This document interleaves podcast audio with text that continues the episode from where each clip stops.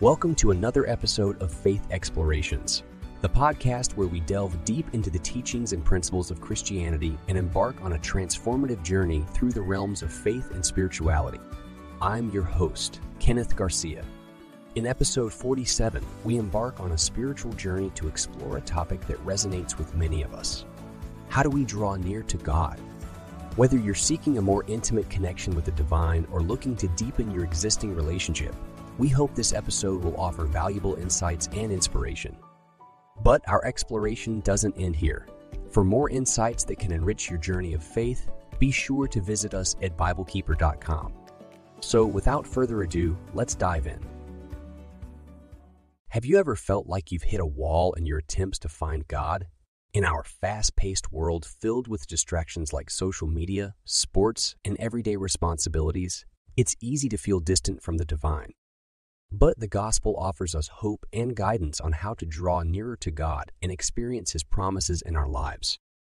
Drawing near to God begins with a sincere desire to have a close connection with Him. Jesus Christ serves as the exclusive means of accessing the Father, and through Him we can find our way to God. By accepting Jesus as our personal Lord and Savior, we place our trust in Him and open the door to a deeper relationship with our Heavenly Father. But drawing near to God isn't just a mere physical journey. It's a journey of the heart, of seeking Him in our daily lives, wherever we may be. It involves making a deliberate decision to prioritize our connection with Him and make Him the center of our lives. To approach God with humility and authenticity, we must cultivate a pure heart and seek His forgiveness. Now, you might be wondering how to practically draw near to God. To shed light on this, we've compiled 10 powerful ways to help you on your journey of spiritual intimacy with the divine. Let's explore them one by one. First, trust in Christ Jesus as your mediator. Jesus is the bridge between us and the Father, and by placing our faith in Him, we can draw closer to God. Second, recognize that you can access God anywhere. The sacrificial work of Jesus opened the way for us to approach God's presence, no matter where we are. Third, be intentional in taking time to seek God, engage in prayer, read the Bible, and join Bible study groups to grow closer to Him. Fourth, confess your sins and seek God's forgiveness. Opening your heart and admitting your shortcomings will allow God to draw near and cleanse you. Fifth, make reading the Bible a regular practice. God's Word is a direct means of communicating with Him and drawing nearer to His truth. Sixth, Pray with a sincere heart, free from pretense or hypocrisy. In your prayers, seek God's presence and guidance.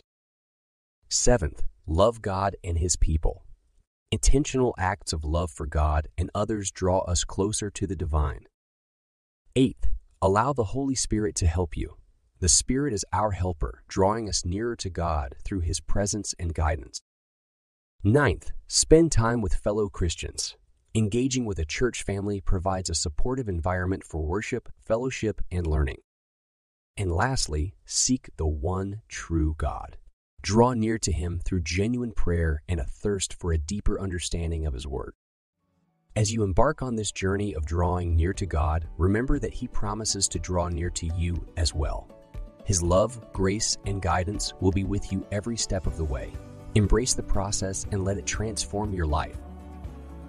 Thank you for joining us on this episode of Faith Explorations. We hope you found inspiration and encouragement as we explored how to draw near to God. Remember, this journey is a continuous one, and as you seek God with a sincere heart, He will draw near to you.